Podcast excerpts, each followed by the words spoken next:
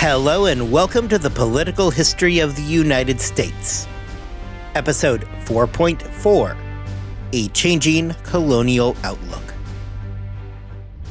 Welcome back. We will get moving on the show for today in just a moment as we prepare for the first episode in our Imperial Crisis series. However, first, I wanted to make a few quick programming notes about the show. First, I have been busy revamping the website over the last several weeks, and it is now completed. The site's address is in the show notes of this episode, and indeed every episode, so just jump on over there if you want to check it out or see the sources I'm using. Now, among the things that I have added to the website is a Ko-Fi account where, if you are so inclined, you can now donate to the show.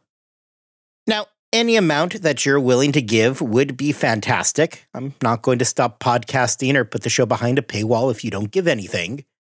But if you did give something, I would greatly appreciate it. It will go directly towards the production costs and the research costs that are associated with the show. So, if that is something you would like to do, just jump on over to the website and follow the links. Last time when we left off, we discussed the end of Pontiac's rebellion from the military perspective. Militarily, the war had ended through a mixture of diplomacy and a general desire on both sides to resume trade and bring peace back to the frontiers. However, 1763 and beyond cannot alone be explained under the subject line of Pontiac's rebellion. Indeed, the rebellion, as well as a mounting debt crisis and changing politics inside of Britain itself, were about to lead to a major shift in British colonial policy. While Pontiac's rebellion was the catalyst for some of these changes, it is an insufficient answer to explain just what was about to happen. Beginning today, we are going to look at the cause of this shift in colonial policy as well as what shape those specific changes would initially take. Before we just jump in for today, I would like to take a minute to recap the Crown's current colonial policy. For several decades now, going back to Robert Walpole in the early 1720s, the official policy towards the colonies had been salutary neglect. The theory under this policy is that the British should take a more hands off approach. By leaving the colonies to essentially administer themselves, it would allow local economies to flourish. Sure, the British knew that the colonists were going to cook the books in order to pad their own pockets. However, the idea was that the cost savings associated with looser enforcement, plus the growth of the colonial economies, would more than offset the losses from unscrupulous colonists lining their own pockets and really it worked well. The colonies did indeed flourish and grow. During the French and Indian War, William Pitt had pulled back some from this policy, as the war required that different approaches be taken. However, the colonists were largely mollified by the generous system of subsidies that Pitt provided. When the war ended, however, British policy towards the North American colonies shifted back towards the old system of salutary neglect. All was fine and well until 1763. So, the question that we are going to look at today is what exactly happened in 1763 to disrupt over four decades of British policy towards North America? The Seven Years' War was truly a game changer for both Britain and for their American colonies. The victory during the war had seen the British Empire cement itself as the dominant European power. They had won major victories over both the French and the Spanish, and had expanded to control colonies spanning the entire globe. In North America specifically, they had taken Canada. Following a trade with the Spanish, they now controlled Florida the war had allowed the British to consolidate their position in North America and force out much of their competition. All of this winning, however, came with a price. Literally, in fact. As it turns out, winning proved to be a very costly venture for the British. We know that during the war itself, William Pitt had spent lavishly towards the war effort. His system of giving valuable stipends helped float their allies both in Europe and North America alike. The American colonists, in fact, had become far more keen on the idea of meaningful participation in the war effort, when Pitt's stipends had made doing so much more financially beneficial. At a minimum, this system removed the serious financial impediment that came with the colonial assemblies sending off their most able bodied men to fight and potentially die in a war. Beyond just the war, however, even once the fighting came to a close, the British now found themselves in possession of a huge amount of new territory. While patriotic zeal celebrated such conquests, pragmatism caused headaches for the empire's accountants. New conquests meant expanded colonial administrations. It meant armies to ensure that all these new settlements remained firmly in British hands. The actual cost of winning the Seven Years' War was a doubling of the British national debt. Britain, despite their victory, therefore, was dealing with an increasingly serious financial crisis. This would lead to the very unpopular cider tax in Britain that would cost George III his favorite advisor, as the Earl of Bute was forced out of the government. Now, to put this into some perspective, this is all going on during the springtime months of 1763, which just so happens to correspond nicely with the outbreak of Pontiac's Rebellion, which began in late April and early May of that same year. This is to say nothing of that Cherokee uprising that we had talked about a few episodes prior. With the conclusion of the Seven Years' War, George III and his ministry faced the considerable problem of how to both manage and secure their vast new holdings, while also trying to balance the economic side of the equation. Britain was tapped out financially. Even before London learned about Pontiac's rebellion, the empire was stretched thin. Although peace had become the order of the day, one thing remained clear even before Bute departed. More needed to be done to secure the North American holdings. The answer was that the American colonies needed a professional standing army of British regulars. This was the only way they were going to secure the frontier from Indian aggression, from the recalcitrant, scheming French in Canada looking to restore the French to power, and Spanish attempts at the reconquest of Florida. This solution likewise cleared up another concern for George III that had been pressing on him. During the Seven Years' War, the army had grown, and now, with the outbreak of peace, there were a lot of new officers who were critical to the king's popular support. The last thing that he would want to do is cut them from the army as the result of a cost saving measure. Having a permanent standing army in the American colonies gave the king a place to stick these officers, hence keeping them employed and keeping them happy. Of course, you're all now saying, hey, wait a second. I thought that you just said that the British are broke. Armies are expensive. How does the crown plan to pay for all of this? As it turns out, this is not something that was lost on George III, Bute, or Bute's successor, George Grenville. Maintaining such a large army certainly was an expense that the British could hardly afford moving forward. George III had seen the reaction to the cider tax. The young king had little interest in upsetting the local population with an increase in taxes. However, there was an obvious solution to this problem. If the army was going to be protecting His Majesty's subjects in North America, they certainly could foot the bill for it. Therefore, the decision was made that Parliament would foot the bill for 1763, and that after that, the tax burden would be passed on to the colonists. Critically, we are not talking about the entire, nor even the majority of the burden.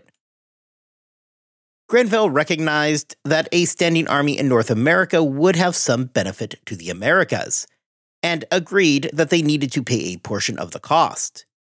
However, he likewise understood that the army would serve the entire empire and would be a key step in increasing the British projection of power globally. The Americans would contribute, yes, However, most of the project was still going to be paid for by the British government directly. Nobody was blind to the fact that this may prove unpopular in the colonies. However, it was reasoned that war had actually been extremely beneficial for the colonies. Money for the war had poured into the colonies, and their economies had grown by huge margins as a result. Sure, the colonies already bore the cost of the local administration and the militia, but really, that was all they were covering. In the eyes of the leadership in London, they were simply asking for the colonists to make their fair contribution to the empire that they were a part of and gaining from. The need for a standing army, one paid for by the colonists, was only one in a series of changes that would appear in British attitudes towards their colonists in 1763. The year before, Parliament had pushed a bill to help cut down on smuggling and help enforce customs duties in the colonies. This had largely been ignored by just about everybody. However, beginning in 1763, renewed interest turned to the plan, and it also saw itself being pushed through. This passed with little in the way of fanfare. All of this talk about how to pay for a standing army likewise ignores the question of the response from the colonists in America. For a long while now, the idea of a standing army has been anathema to the freedom and liberty of British citizens. However, when it came to conditions across the Atlantic in America, was there really any other choice? Everybody worried about the security of North America, and there appears to have been widespread acceptance, at least in London, that this was a necessity. We will certainly discuss this more moving forward, because the colonists are going to have a lot of thoughts about it. Though at the very moment when first implemented, the colonists were in the middle of Pontiac's rebellion and royal troops were looking pretty good at the moment. By the time that the fall of 1763 had rolled around, the government back in London was well aware of the state of affairs back in America. And suffice it to say, they were not pleased. Many of the things that we have discussed so far today were taking place right around the time that the Crown was learning that tensions with native tribes had blown up into a full fledged uprising. As we talked about last time, George III was not exactly amused that he had not learned of the uprising until late July. This caused the ministry to agree to Amherst's request to be recalled. Not so that he could see his wife as he had wished, but it is because the crown was mad at Amherst for losing control over the Indian problem. Really, though, during the summer months of 1763, George III was never thrilled with his ministry. He hated Grenville and would have been happy to replace him. The king momentarily thought he was going to get his chance when, in October, Secretary of State for the Southern Department, Lord Egremont, unexpectedly died. Though George III thought briefly about bringing William Pitt back, who suddenly was looking a whole lot better, George ultimately found himself stuck, having to keep the ministry under Grenville. Egremont's replacement for the position of Secretary of State for the Southern Department, that section of the government in charge of the American colonies, was the Earl of Halifax. At the same time that the British government was in flux at the end of August 1763, the government was also dealing with the news of Pontiac's rebellion. The government in London had long been aware of expansion to the west of the Appalachians, and the risk that it posed to the frontiers and the general peace. The British government had been clear previously that the area between the Appalachians and the Mississippi River was off limits to settlers. However, this had come to little success. On October 7, 1763, an official proclamation was made, clearly stating that colonists were to immediately cease settling in the region. This was, of course, meant to help address the single biggest grievance of the Indians. Well, on the surface, the proclamation line of 1763 was a step in the right direction. It proved to have more bark than actual bite. The first problem from the perspective of the Indians is that the proclamation line was limited in its scope. George III was happy to kick the British colonists from settling the region west of the Appalachians. However, what George III was unwilling to do was extend such prohibitions to the military. The British were still claiming the land and were absolutely prepared to defend it. For the Indians, all they saw was empty promises. They had heard this story before. They heard it at Easton back in 1758. And now look where they were. British colonists had just blown off the same promises from Easton. Land speculators, including men like George Washington and future revolutionary Richard Henry Lee, continued to attempt to acquire land in the valuable Ohio country. Furthermore, the proclamation line had several glaring defects to it. It stopped settlement west of the Appalachians and told those who were already there that it was time to leave.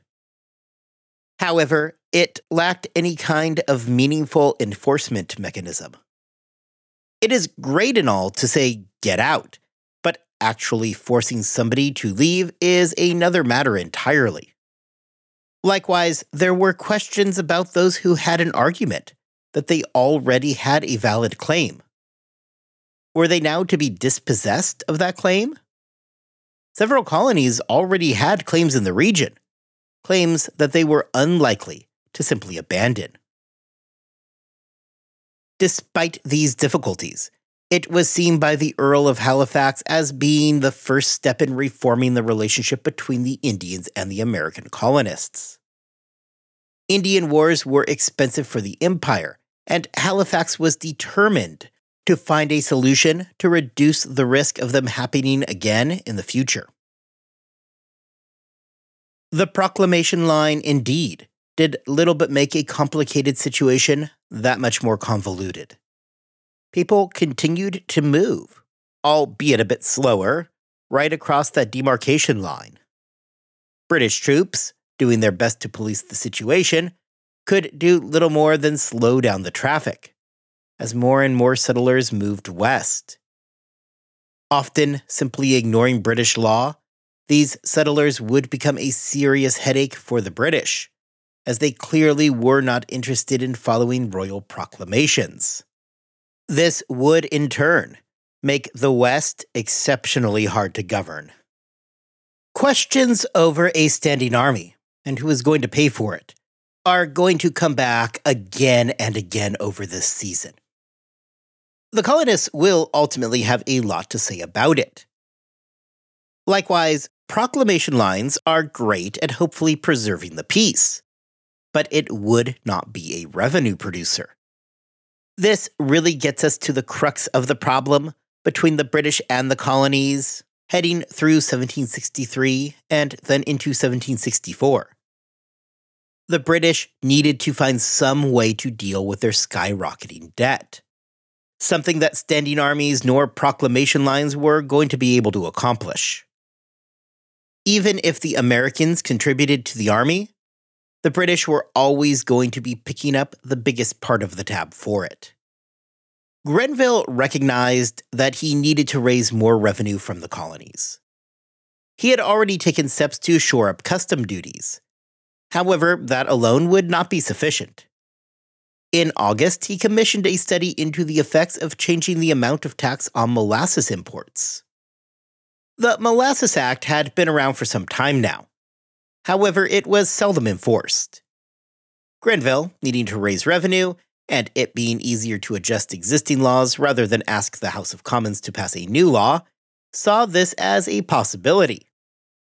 A few weeks later, Grenville commissioned a second study to look at the effect of a direct tax on the colonists through the use of a revenue stamp.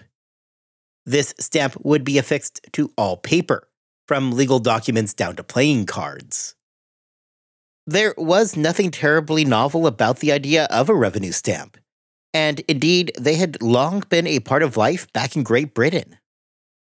Before moving on, I want to take a quick second to make a clarification, as we are going to be talking about the subject of taxation a lot. We are going to be using the terms direct and indirect taxation moving forward. Here is the difference a direct tax for our purposes is when Parliament collects money directly from the colonists, say with a revenue stamp on paper products. The individual colonist will have to pay for that stamp.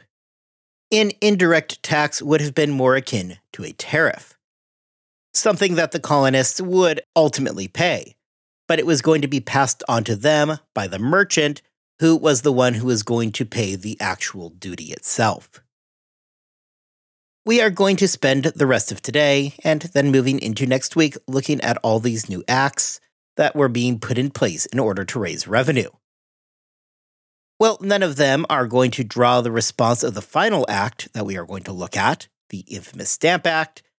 These are nonetheless going to help us look more closely at the changing relationship between the British and her subjects in the Americas. Before we push forward and begin a discussion of the Sugar Act, it is also worth considering the fact that all of these new attempts to raise revenue are coming when the economy is depressed across the entire empire. As expensive as war had been to the government, it had meant a good deal of money pouring into the economy. This includes the American colonies, where a good example of this is those stipends that Pitt had sent to the colonies for their active participation in the war. The economic downturn really cannot be overstated either. Planters throughout the colonies had made large investments during the war years when credit was easy to come by. Now, they were left with a lot of supply and a collapsing demand. All throughout New England, the post war depression was being acutely felt. New York, which had become the epicenter of the North American war effort, felt the decline sharply as peace broke out. Pennsylvania, much to their relief, was able to depend on the flour trade to keep them solvent during these rough years. In the other central colonies, where commercialized farming had become key, they could survive, though at a much reduced level. After years of commercialization of farming practices in the colonies, there was an increasingly sudden movement back to the practice of subsistence farming.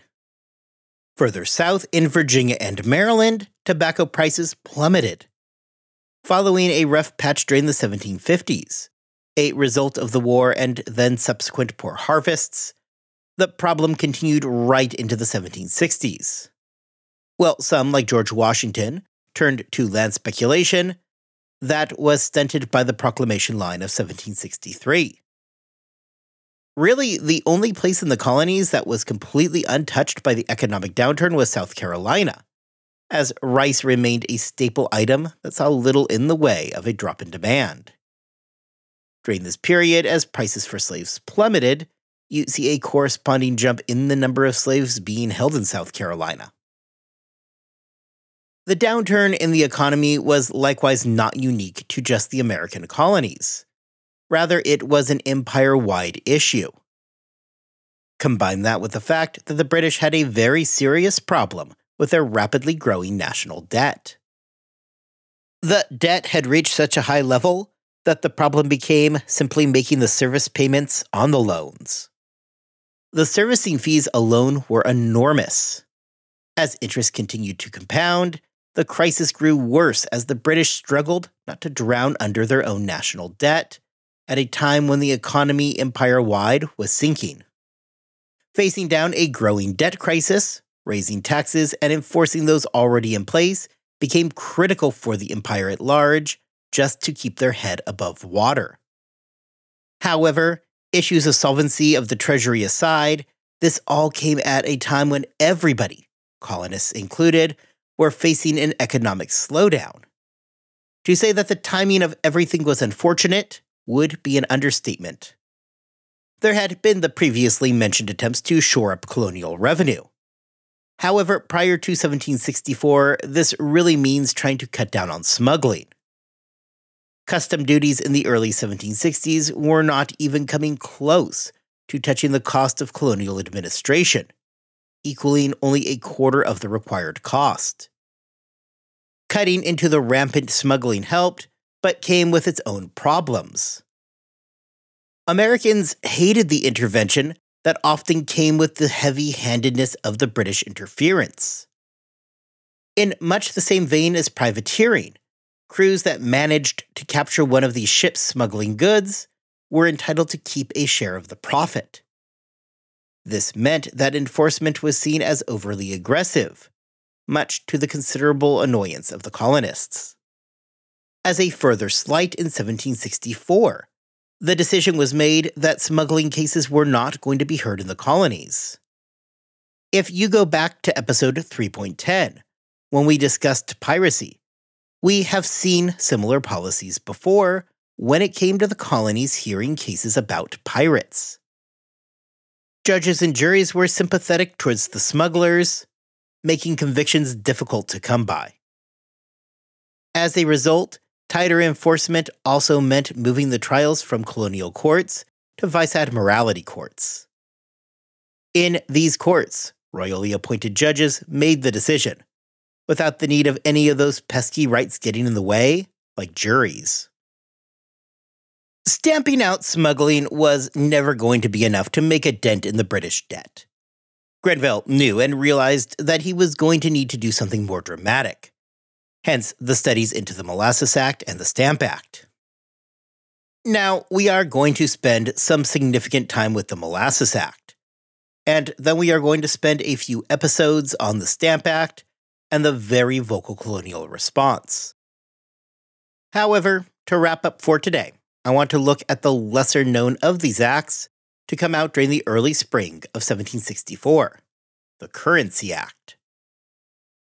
The colonies had been using paper currency for a while now. We first discussed this back in episode 3.2 when we talked about the introduction of it in Massachusetts. The colonies, working with a serious lack of hard specie, turned to the prospect of paper money to bolster the economy. The practice had spread out of New England and had moved down to the south. Paper currency was now a common thing throughout the colonies to help pay for individual debts. The French and Indian War had caused the rapid proliferation of paper currency throughout the colonies. Problems with this system would arrive when colonies, and specifically we are talking about Virginia, turned to printing more and more money. They did not really concern themselves about the corresponding inflation. British merchants, having this paper currency forced upon them, were keenly aware that the inflation of the currency was devaluing their debts. So, what about Virginia's currency made it such a problem for the British merchants? When the Currency Act was proposed, it specifically targeted colonies to the south of New England. So, up in Massachusetts, where paper currency had been in use for decades, the Crown took no action to stop it. Virginia's currency was really nothing more than an IOU. Unlike the currency in Massachusetts, it was not backed by actual hard metal. The Virginia money was redeemable as payment towards tax debts. Now, during the war, this had not really been a big problem.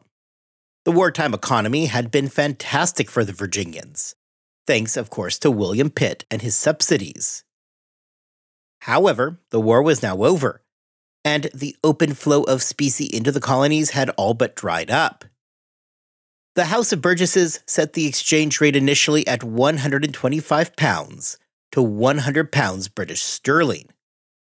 This meant that the 100 pounds of British sterling was worth 125 pounds in Virginian currency. However, as the war ended, the price of sterling notes became more and more expensive.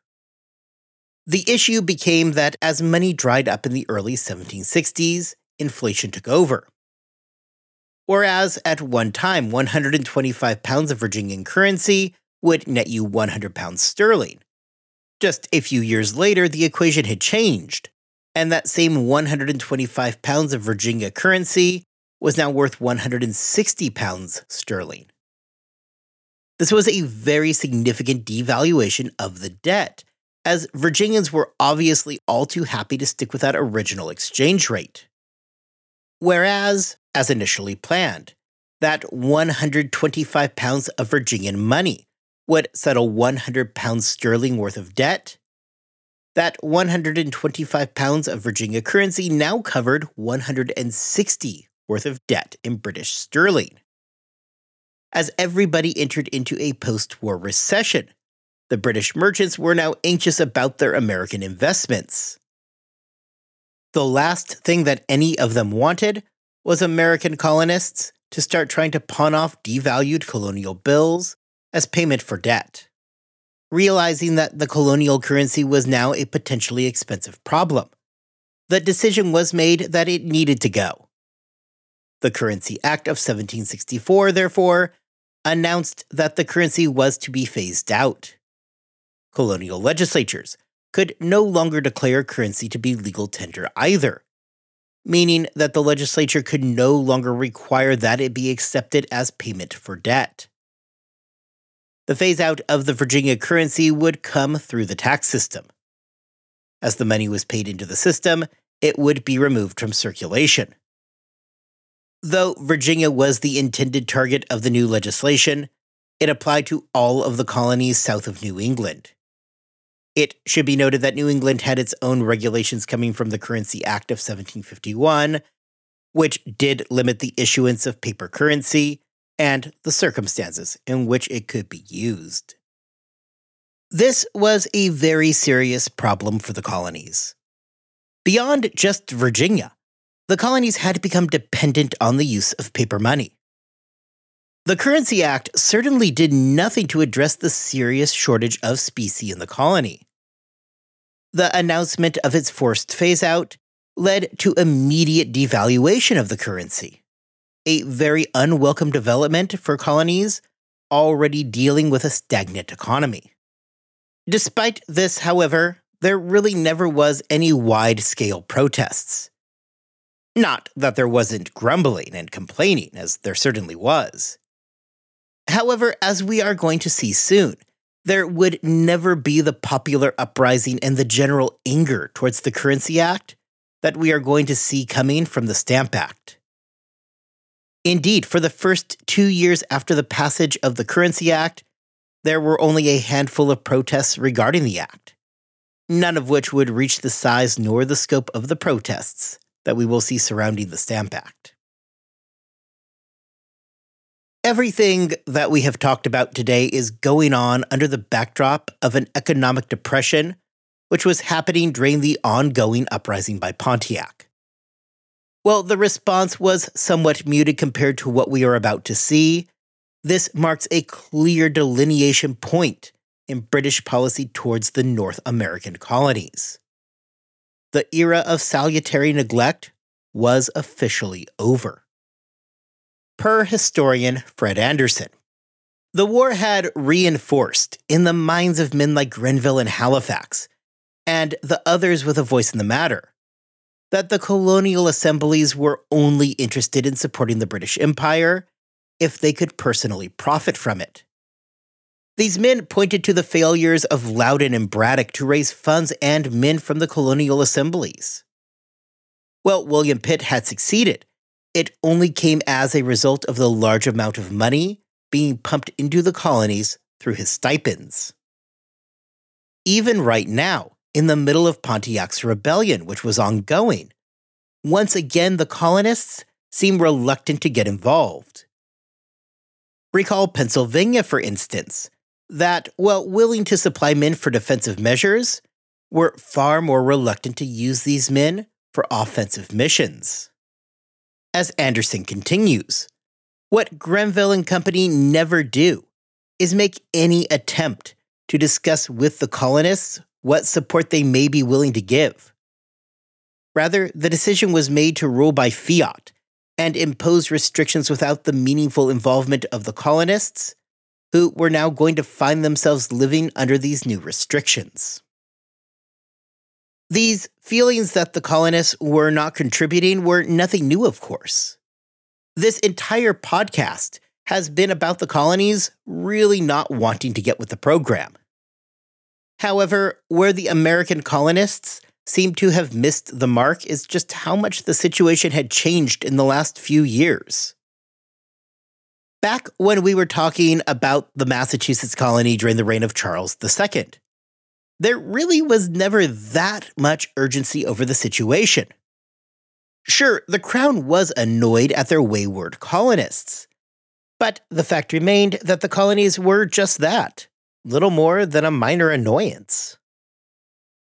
Following the French and Indian War, however, Parliament seemed to fully understand that the situation had changed. The American colonies were no longer some unimportant backwater across the Atlantic. It had become a critical holding in the empire, a critical holding that the British now expected to support the greater overall empire. We have been asking the question of the role of the American colonies in the greater empire for some time now. As we stand in 1764, that question is becoming all that much more important on both sides of the Atlantic. Next time, we are going to turn our attention to the American Duties Act. The relationship between the British and their American colonies was changing, and soon everybody involved was going to know it. Until then, I hope you all have a fantastic two weeks. I hope that you are staying healthy and staying safe.